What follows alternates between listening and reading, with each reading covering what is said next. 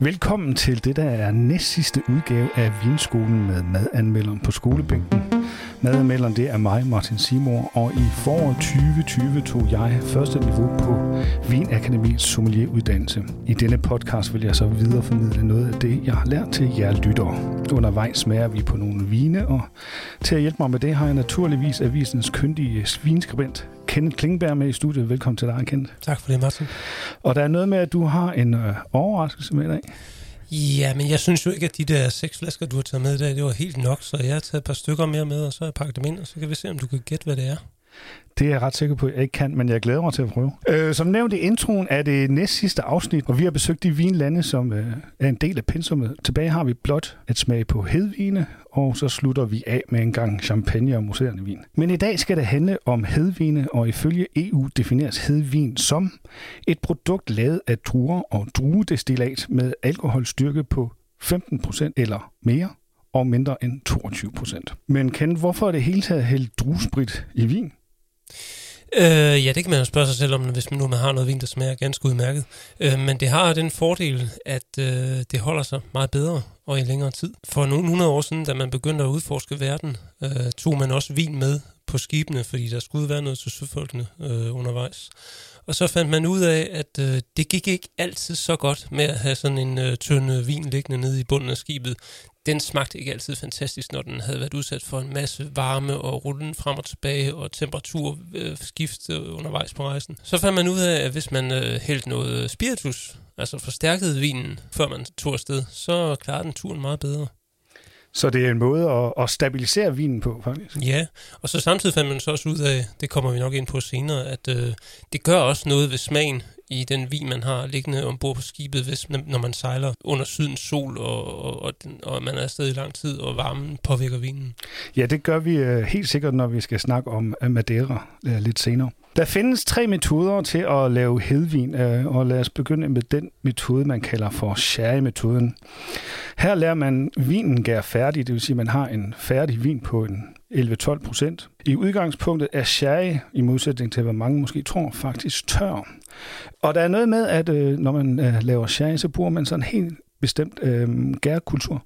Ja, det er en kultur, som øh, har det rigtig godt nede i det klima, der findes øh, i området, hvor man laver sherry, altså nede i det allersydligste Spanien, øh, ved den by, der hedder Jerez de la Frontera.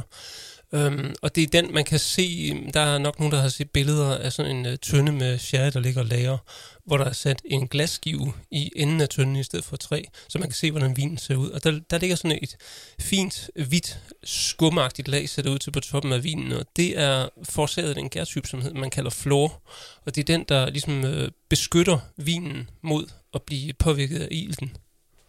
Okay, så det vil sige, at når man laver sherry, så er det på en reduktiv metode. Kalder man det det? Øh, ja, både og. Fordi der jo findes sherry, som kun er øh, lavet på den her måde, hvor det har været beskyttet under det her lag af flor. Og så findes der sherry, som øh, både har prøvet det, og så bagefter er blevet sendt over i et system, hvor det er blevet udsat for en oxidativ, altså en iltet øh, vinifikation. Og så findes der også sherry, som bare er blevet lagt i en tønde og er blevet påvirket af ilten undervejs. Og i Spanien laver man jo ikke kun tør øh, sherry, man laver også søde øh, sherryer. Øhm, de sødes med sød vin eller druesaft, men dem kommer vi ikke ind på i denne omgang. Vi koncentrerer os øh, om de tørre varianter, og de går under fællesbetegnelsen vino generoso. Der findes fem forskellige typer, som vi kommer ind på senere, men fælles for dem alle er, de altså er tørre, og det vil sige med mindre end fem gram restsukker. Der findes to D O'er for sherry i Spanien, øh, og som vi husker øh, fra afsnittet om Spanien og Portugal, er D O kvalitetsbetegnelsen, som står for Denominación Origen. Åh, oh, du kan bare det der. Det er næsten spændt, tror jeg. Ja, det er det. Jeg er spændt på, om du kan den næste så, fordi det er noget, noget af en tunge, øh, tungevedder for mig. Den øh, første D O hedder Jerez Ceres Sherry. Ja, det er i hvert fald det, Sherry får sin navn fra. Jo. Ja, og så er der så D O Manzanilla San Lucar de Barrameda. Hmm. Øhm, jeg har en sherry med for hvert område, og jeg tænker, at vi begynder med Manzanillaen. Hvad øh, kan man fortælle om San Lucar de Barrameda? Det er jo en by, som øh, ligger helt ud til havet, i modsætning til selve Jerez by, som ligger lidt inde i landet. Vi er jo helt i det sydlige Spanien, så der er varmt. Øh, men men øh, fordi den ligger ud til havet, så har den lidt øh, mere kølighed fra vinden, der kommer ud fra havet, og øh, også øh, man, man burde kunne fornemme lidt mere salt, øh, skarp duft og smag i vinen. Det er jeg spændt på, om vi kan i den, jeg har med så. Øhm, jeg kan lige nævne, at der må bruges tre druer til produktion af sherry. Palomino Fino, Pedro Jimenez, øh, som også forkortes P X, og så Muscatel. Men Palomino er helt klart den vigtigste og dækker femoghalvfems procent af dyrkningsarealet i området. Øh, men tilbage til vores sherry manzanilla. Den hedder Reja Pita, og producenten øh, hedder Bodegas Dios Baco.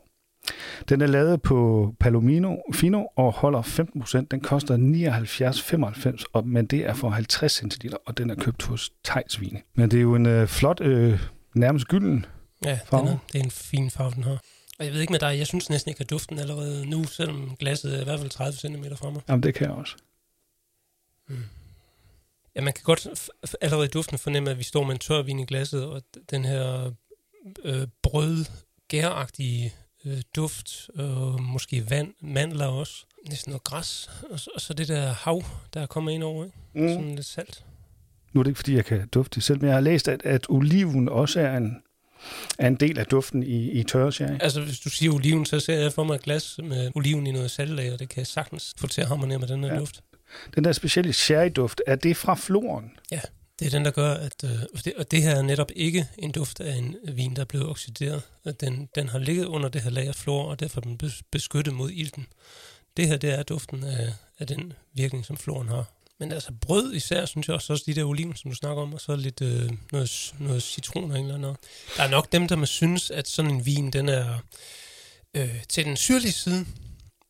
Jeg skulle lige til at sige, at den, er, den, den trækker noget mundvand, den her. Ja, øhm, det, det er den jo også, og, det, og, så, og det, man kan sige, det forstærker effekten, at den også føles salt i munden.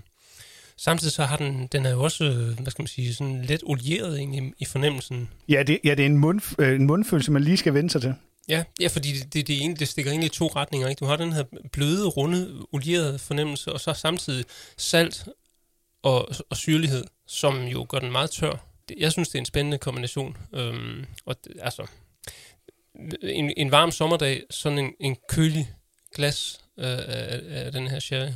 Og så noget, øh, ja, oliven eller noget andet. Måske nogle tørre kiks til. Ja, noget, noget tapas, noget saltet øh, iberikogris, eller noget tørret iberikogris, eller et eller andet. Det vil køre meget godt. Måske ja. endda nogle øh, dosefisk eller noget. Ja. Hvad fanger vi af, af smagsnuancer øh, i den? Jeg synes, vi, vi har lidt af det samme som i duften, altså noget, øhm, noget brød, og øh, der er også en lille smule, øh, måske noget stegt citron, salt, lidt mandel. Ja, jeg fanger i hvert fald noget nødagtigt, og det er ja. sikkert mandel, ja. Men i Spanien, jo, der drikker man jo også sherry til tapas. Ja, det skulle vi gøre noget med herhjemme. Hvad siger du til den? Kan du lide den? Jeg kan vældig godt lide den. Jeg tænker, sådan en enkelt flaske kan sagtens få ben at gå på, hvis man har bare et par stykker, så deles om den. Det er jeg ret sikker på, du har. Og øh, det er en fordel at drikke den type vin øh, forholdsvis hurtigt, efter man har åbnet den. Det bliver ikke bedre af at stå. Nej, og der kan vi måske lige tage med det samme. Øh, når man køber de tørre sherry, så er det jo ikke noget, man køber for at ligge i kælderen. Nej, øh, de er, når de bliver tappet og sendt på markedet, så er det klart til at blive drukket. Og det vinder ikke ved at ligge. Hvad siger vi til den her? Vi skal jo give nogle karakterer også. Altså firs kroner for sådan en flaske vin, det synes jeg jo øh, er... I betragtning af også, hvor, hvor, meget, øh, hvor mange ressourcer der går i at lave sådan noget, øhm, synes jeg, det er en ja, næsten rørende pris. Så jeg er da oppe på fire store stjerner her. Inden vi går videre til næste sherry, skal vi måske vende nogle af de forskellige øh, sherry-stilarter, vi øh, var inde på. Der er altså en Fino øh, Manzanilla, som vi lige har smagt, som er lys i farven og frisk syrlig. Så findes der en, der hedder en Amontillado, den skal vi smage lige om lidt.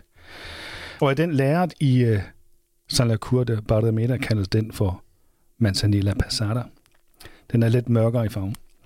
Så er der en, der hedder Paolo Cortado, øh, som minder lidt om Amontillado, men den er ofte af lidt højere kvalitet. Det er sådan en vin, som producenterne er sådan specielt stolte af. Og så findes der endelig en Oloroso, som er udviklet oxidativt fra begyndelsen, det vil sige, at den har ikke ligget under floren. Men vi skal som sagt smage en Amontillado. Hvordan adskiller den sig fra Fino Sherry? En Amontillado er en vin, som altså først har lavet under flor, og derfor fået den her specielle duft og smag, det giver.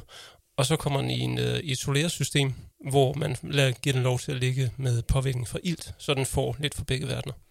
Og jeg er bange for, at du er lige nødt til at forklare, hvad isoleret system er. Ja, øh, jamen, isoleret system er jo den særlige øh, øh, måde, man lærer vin på i øh, sherryområdet. Øh, det er nemmest at forestille sig en, en række af store fade stablet oven på hinanden. Så tapper man fra den nederste række, øh, tapper man en smule vin. Øh, det gør man sådan øh, jævnligt i løbet af året. Øh, og det blander man så sammen, og så har man den færdige sherry. Derefter, så tager man fra rækken ovenover også en tilsvarende mængde vin, blander sammen og hælder i den nederste række af sherryfadet. Og sådan gør man hele vejen op, og det, det gør man kontinuerligt, og på den måde så får man en vin i sidste ende, altså fra den nederste række af fadet, som, altså den minder om sig selv, om man så må sige, den smager ens fra gang til gang. Ja, og den... Den friske vin kommer man i det øverste. Den friske vin starter øverst op, ja. ja. Og så bliver den så langsomt mere og mere påvirket af den vin, som allerede er i fadene. Godt, så bliver vi så kloge. Den Amontillado, som jeg har fundet, er fra samme producent, Dios Baco. Den er også købt hos Tejns Vinen. Den koster et hundrede nioghalvtreds komma femoghalvfems kroner. Men det er så også for en hel flaske. Alkoholprocenten er her på atten procent. Ja, og der er lige det specielle, man kan sige ved det, at den Manzanilla, vi fik lige før, den var så femten procent. Når den her så er atten procent, så skyldes det, at man, da man fandt ud af, at det ikke skulle være en fino-type, men en oxidativ lagret sherry, tilsatte man noget ekstra sprit, simpelthen for at slå floren, altså gæren, ihjel, og dermed kommer man op på de atten procent. Okay, men det er sådan lidt ret specielt med sherry, fordi at finoen er jo den fineste sherry, det er den, der er rent faktisk er lykkes. Og så har man så Amontillado, som er der, hvor floren måske er gået lidt i stykker af sig selv, og så slår man den ihjel. Men Amontilladoen er jo vel lige så fint et produkt som Fino Sherryen, når det kommer et stykke. Selvfølgelig, og der, man, man kan ikke sige, at, at det ikke er en lige så fint produkt. Der er gået ligesom at arbejde i at lave en Amontillado, og for den til at skylde en Oloroso, eller en Paracotado, eller en P X, øh, som der er i en Fino. Men øh, som, som jeg nævnte tidligere, så er det i hvert fald en, en mørkere vin. Den er sådan nærmest ravagtig. Ja, det er også øh, sådan en, en, en tenderende til mørk ravfarve. Og igen kan man duften sådan et godt stykke væk fra. På god afstand her, ja. Der er en markant, markant intensitet i duften her. Her er vi væk fra det her salte, ikke? Vi er mere over noget karamel, øh, kaffe, nødagtigt. Ja, vi er over sådan øh, lidt, lidt kageagtige ja, noter. Ja. Mm. Men syren er der stadig til stede. Syren er der stadig, og den har også i smagen noget af det her salte tilbage. Øhm, Det forsvinder, sådan med tid vil det forsvinde i en Amontillado, det her floragtige præg, men lige nu er det der stadig, og det giver en, jeg synes det giver en fantastisk samspil mellem, ja, syrlighed, salt, øh, og, og også lidt mandel og citrus, og så de her mere mørke toner, bagte toner, du snakker om kage, det kan jeg sagtens følge, og noget karamel og kaffe. Ja, den, den, er, den er sådan mere rund i, i smagene, og for mig er den mere. De skal jo ikke sammenlignes på den måde, men altså den er mere helt støbt. Jeg, jeg kan bedre lide den her. Den har, den, den virker bedre. Ja, du, altså manzanillerne er jo på en måde en ekstrem, fordi den er helt ude på den ene fløj, hvor vi har salt og syre og fuldstændig skarpskåret vin. Og her har vi en dejlig, rund, øh, harmonisk blanding i virkeligheden. Ikke? Den mm. er stadig markant i duften og i smagen. Der er, meget, altså, der er virkelig mange indtryk, og, de er, og der er skruet fuldt op på. Tryk helt gaspedalen hele bunden, ikke? Men, men, men du har ret, den er mere.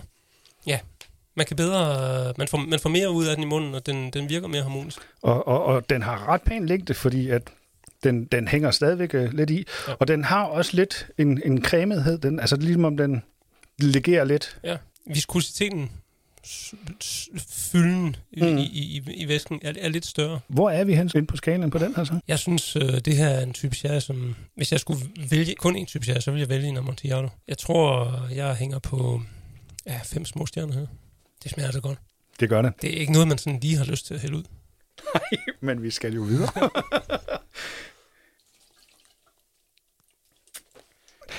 Vi forlader Spanien og drager til Portugal, og hvis sherry stadig er lidt en hemmelighed herhjemme, det er jo ikke sådan, man drikker ret meget af det, så forholder det sig helt anderledes med portvin. Danmark lå i to tusind og atten på en femte plads, når det drejer sig om portvinsforbrug med nul komma tre liter per indbygger. Så portvin, det er noget, vi godt kan lide. Gælder det også dig? Ja, øh, jeg, jeg synes egentlig ikke, jeg drikker nok af det. Øh, jeg må nok tilstå, at, at det koncentrerer sig sådan omkring de mørke måneder, især hen mod jul, at øh, der bliver trukket et par flasker op. Og portvin lægger jo så navn til den anden metode, man bruger øh, til at lave hedvin.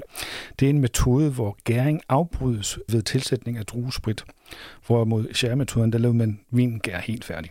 Der er firs tilladte druer til at lave portvin på. Kan du dem, Ken? På ingen måde. Der findes øh, firs tilladte druer, øh, både blå og grønne, til produktion af sherry. De mest udbredte er dog Torriga Nacional, Torriga Franca, Tintaroit, som er portugisernes navn for Tempranillo. Så er der Tintacao og Tinta Barroca. Som af sherry findes der også en række stilarter inden for portvin. Jeg nævner i flæng Ruby, som er sådan den enkelte portvin. Så er der Vintage Port, som anses for at være sådan creme de la creme, den bedste. Og laves, den laves kun, når der har været en god høst, og den er selvfølgelig årgangsbetegnet. Så er der Tawny og Tawny Reserve, som er en portvin, der er lagret længe på fad og er let oxideret.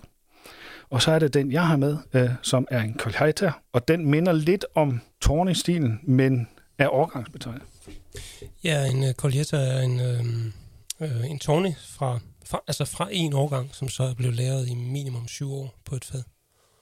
Og det er vores også, fordi den er fra to tusind og et, og du øh, så på bagsiden, at den var tappet i... Det så ud, som om den var tappet i tyve tyve, så vidt jeg kunne læse de små tal. Så der er, den har ligget pænt længe på, ja. på fadene. Vinen, som jeg har taget med, den har jeg været i Føtex og købe. Den koster et hundrede og niogfyrre kroner. Den holder tyve procent alkohol, og det er fra producenten Offlay, og det er som sagt en Colheita fra to tusind og et. Hvad siger vi til farven?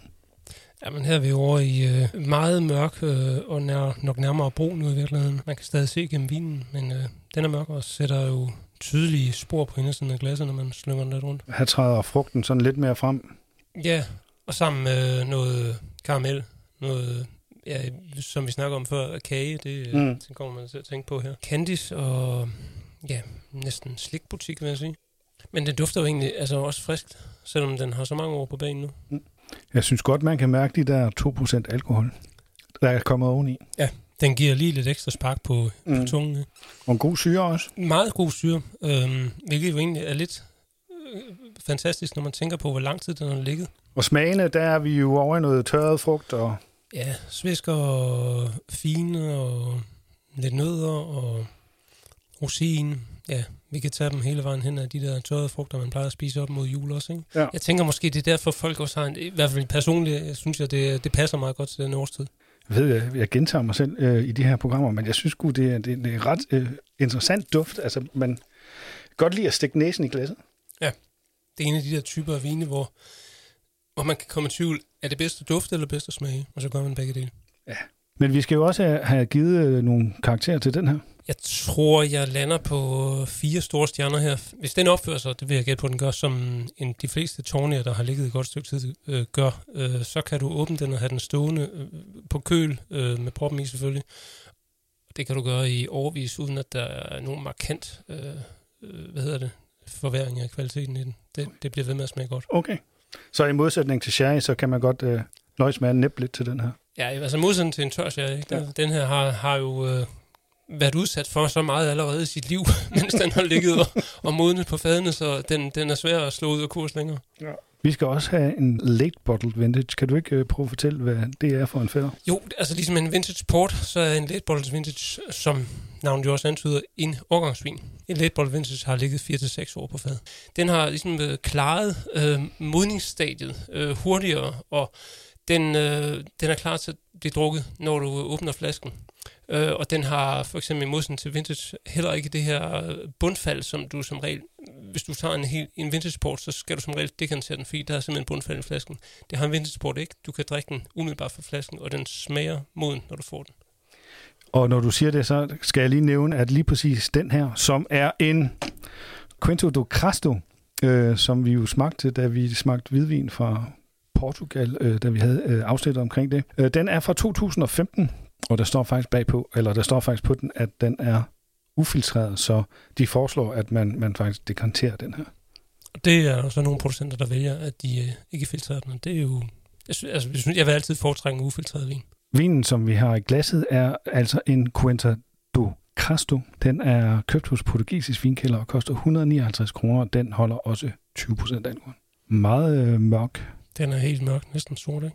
en lille bitte smule farve i kanten. Der skal man have næsen noget ned i glasset, før man rigtig mm. får noget mm. ud af duften. Jeg tænker, jeg, jeg er over i retning af, af nogle meget mørke bær, hyldebær og måske noget sådan noget saft fra skældskør. Hvis man kender den. Hvis man kender den. Hvis man er gammel nok til at kende den her. Peber og, og måske også nogle blomster.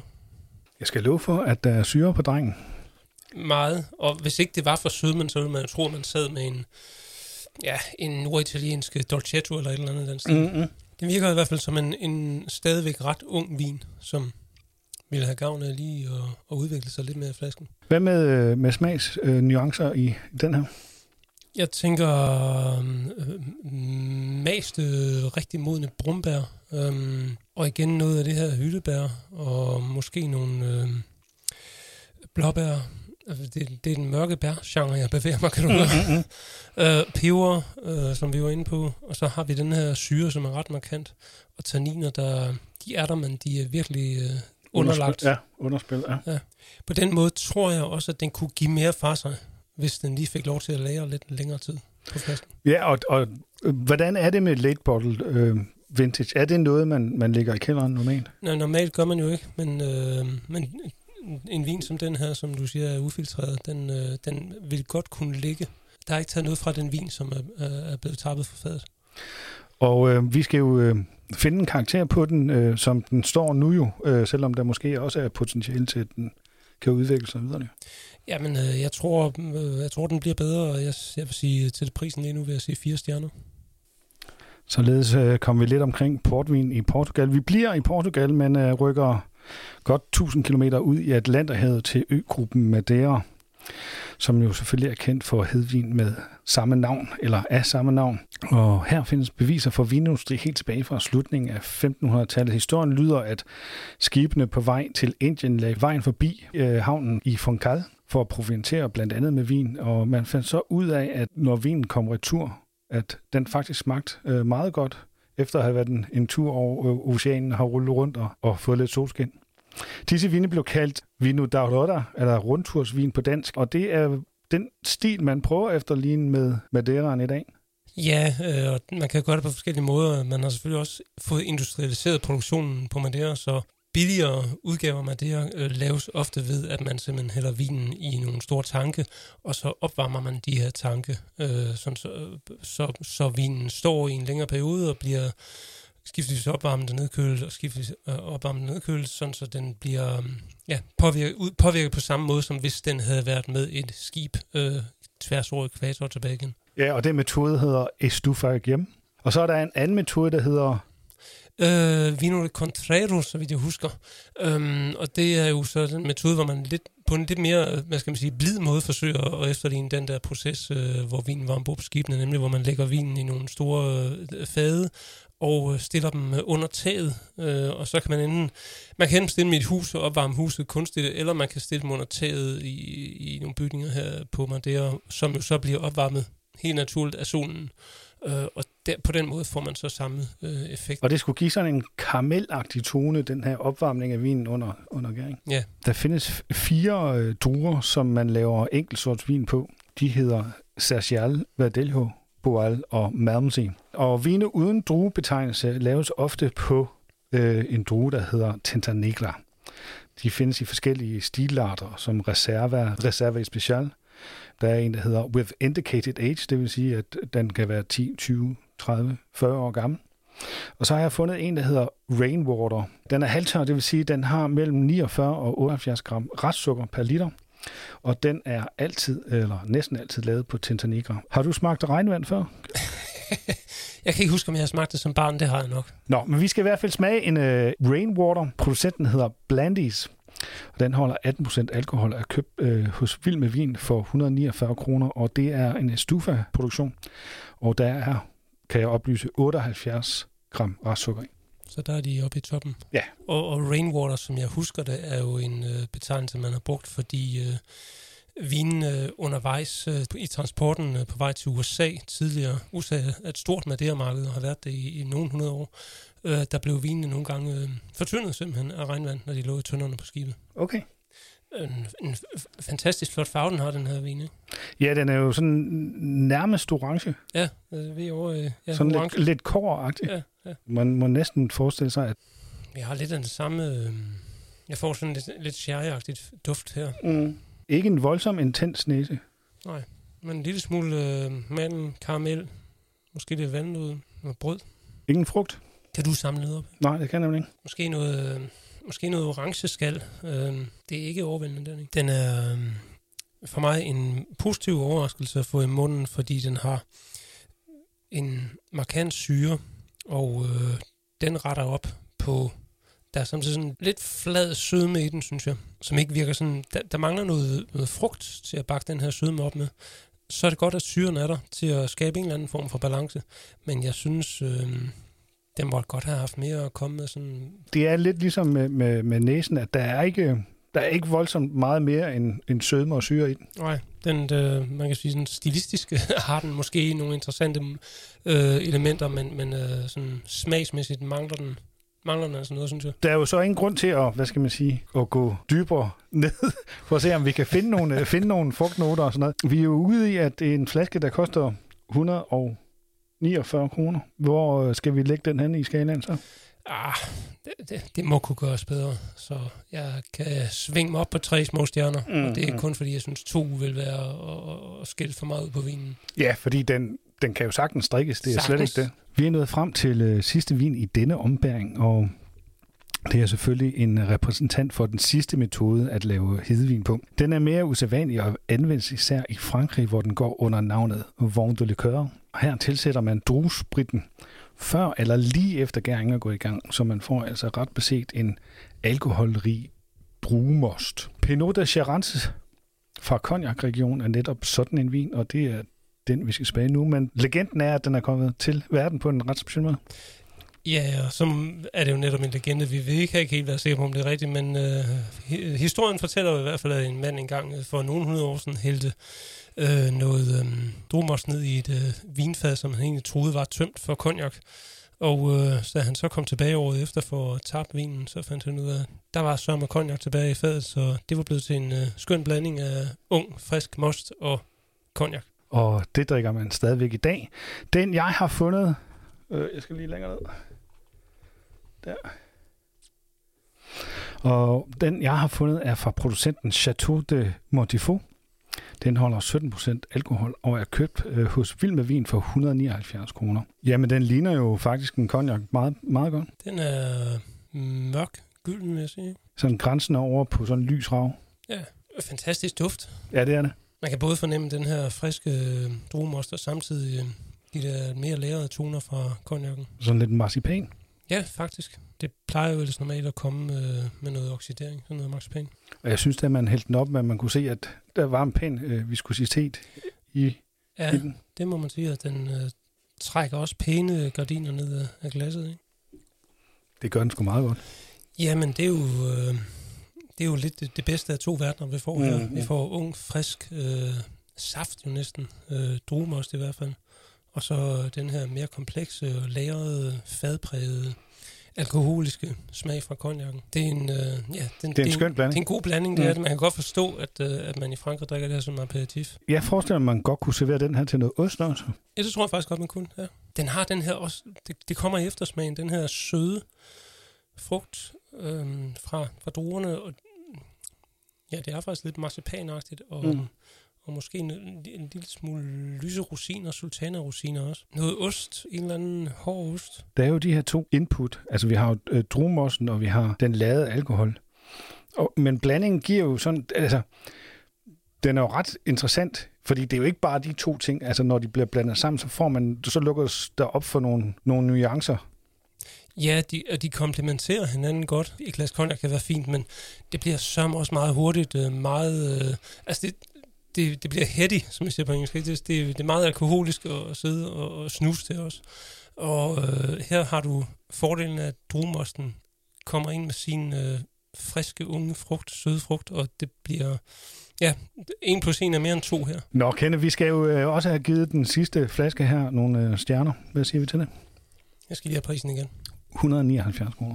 Jeg tror, jeg ligger på fire stjerner, og måske med en pil opad for den gode, øh, den gode oplevelse der, og smage noget, som man ikke smager ret meget til daglig. Det, det, er en, øh, det er ikke en type vin, tror jeg, som de fleste danskere kender ret meget til, og man skal undre sig selv at smage sådan noget en gang imellem. Godt, jamen så nåede vi jo faktisk til vejs ende, bortset fra, vi lige har en lille overraskelse. Mm-hmm. Mm-hmm. Fordi jeg har forberedt mig til dagen. Det plejer jeg også at gøre, men i dag lidt mere. Og har været i kælderen og øh, fundet lidt, der kunne passe ind i dagens tema. Og øh, den flaske, jeg står med her, øh, har jeg pakket ind i sølvpapir, så du ikke kan se, hvad der er, Martin. Jeg har åbnet den for, jeg vil gætte på to-tre år siden. Og den har så stået, øh, efter at have taget et glas af den, øh, har den stået lukket ned i kælderen med øh, skruelåg på. Jeg testede den lige i går for at sikre mig, at den var god nok. Det er den. Så nu får du den. Så skal vi se, om du kan gætte, hvor i verden vi befinder os, og så skal jeg nok fortælle lidt mere om den bagefter. Jeg hader blindsmagning. Altså, hvis jeg skal beskrive den øh, første omgang, så har vi en... Den er sådan medium farveintensitet, man kan se igennem den. Den er over i det tawny-agtige i farven. I næsen, synes jeg, der er sådan, det er sådan lidt øh, krydret, lidt øh, grønt hen af de der f- sådan friske krydderurter. Lidt øh, mynte. Ja. Kan du fange noget øh, tørret frugt eller karamel eller sådan noget i den stil? Det kan jeg i smagen. Ja. Ikke så meget i duften, vil jeg sige. Men i smagen kan jeg sagtens øh, fange karamel. Og jeg fanger sådan lidt øh, rosiner. Måske lidt, ja, hvad hedder det? Dadler finer. Ja, dadler finer, ja, præcis. Ja. Et bud på sted, eller verdensstil, eller drue. Jeg kan sige, det er ikke noget, vi har fået i dag. Nej, det tror jeg heller ikke. Okay, jeg tager et, et vildskud øh, og gætter på noget Riesling. Ja, det er det ikke. Nej. Hvad har vi i glasset? Jeg vi har noget øh, øh, muskat. Det er fra den sydlige halvkugle. Okay, vi er i Sydafrika, eller? Nej. Australien. Australien, okay. Ja. Øh, det område, der hedder Rutherglen i øh, delstaten Victoria. Ej, øh, træls, den har, jeg sgu da, den har jeg lige læst om. Den havde jeg egentlig glædet mig til at skulle smage, og så skulle jeg selvfølgelig have været skarp og have set, at det var med skuelåg og have gættet Australien. Ja. Du er nødt til at læse op, hvad det er for en, en, ja, en vin. Ja, den, den, den hedder, det er fra en producent, der hedder Buller Wines. Buller Wines, og det hedder en Fine Old Muscat, og den holder atten procent i alkohol. Den har fået tonsvis af medaljer og præmier og udmærkelser og point, og jeg ved ikke hvad. Den er ikke helt så billig som dem, du plejer at have med her i programmet, Martin. Øh, den her flaske koster nu øh, to hundrede og niogtyve kroner hos Høgh Hansen. Spændende. Ja, øh, det var den ene udfordring. Ej, skal vi tage igen? Så prøver vi en gang til. Her er vi over i... en øh, farve, der nærmest er sort. Den har sådan lidt en kaffeagtig farve. Det er faktisk meget, eller kaffe, når man sidder nede i glasset. Og øh, næsten sirupagtig. Her fanger øh, som det første rosiner. Som mørke rosiner. Ja, enig. Men kaffen er faktisk heller ikke helt, helt af vejen. Nej, nej. Nogle brændte toner. Mørk, ja. Karamel, synes mm. jeg er der noget af. Virkelig øh, solid syre til at, at holde en... Det der er voldsomt sødt. Virkelig, virkelig stort sødt, ikke? Det er kæmpe, kæmpe sødt med i munden. Ja, det er det. Samtidig med, at den er sådan fuldstændig cremet. Det er som om, man har fået ja, olie ja, i munden samtidig. Ja, ja. Og øh, meget, øh, igen, de her tørrede, øh, tørrede frugter, altså rosiner. Badelfine. Ja, præcis. Alle de der jule, ju, julefrugterne. julefrugterne, ja, præcis. Ja. Jeg lægger hovedet på blokken. Og, og gætter en P X I. Det har jeg smagt en gang, og det synes jeg, jeg kan huske den der sådan voldsomt søde med god syre, og så de der tørrede frugter hele vejen igennem. Det er godt husket, Martin. Det er rigtigt. Smukt. Sådan! Sådan. Det er en P X'er fra et af de store sherryhus, der hedder Gustav. Og det er en uh, P X, en Pedro Jimenez San Emilio hedder den, og den koster i uh, H I Hansen to hundrede og halvtreds kroner. Og det er heller ikke en, man drikker en hel flaske. Det på ingen måde. Kan jeg ingen forestille mig, at nogen kan. Jeg ville i hvert fald få halsbrænd og alt muligt andet, før jeg var noget halvvejs. Jamen, tak for skænk, Kenneth. Det var skam så lidt, og det var en fornøjelse. Og, og tak fordi, at du var med. Inden vi slutter af, skal vi måske lige nævne andre eksempler på hedvine, som vi ikke lige har haft tid til at gennemgå. Der er jo Masala, som bliver produceret i Sicilien. Og ja, den bruges til andet end madlavning. Og så er der begrebet V D N, som er Vin du Naturel. Den er særkendt fra Languedoc-Roussillon-området og sydlige Rhône. Og så er det jo, at hvis jeg lige havde tænkt mig om, oversøiske hedvin, blandt andet Rutherglen Moskat, som vi så også fik smagt i dag. Det var dejligt. Næste gang er det jo så afslutning på denne omgang Vinskolen med madanmelderen på skolebænken. Og det fejrer vi naturligvis på behørig vis med en masse bobler. Vi høres ved. Du har lyttet til Vinskolen med madanmelderen på skolebænken. Det er en del af podcasten Danmark. Alle vine er købt og betalt af østfynske medier. Og du kan læse mere om Vinskolen og vinene på w w w punktum avisen danmark punktum d k.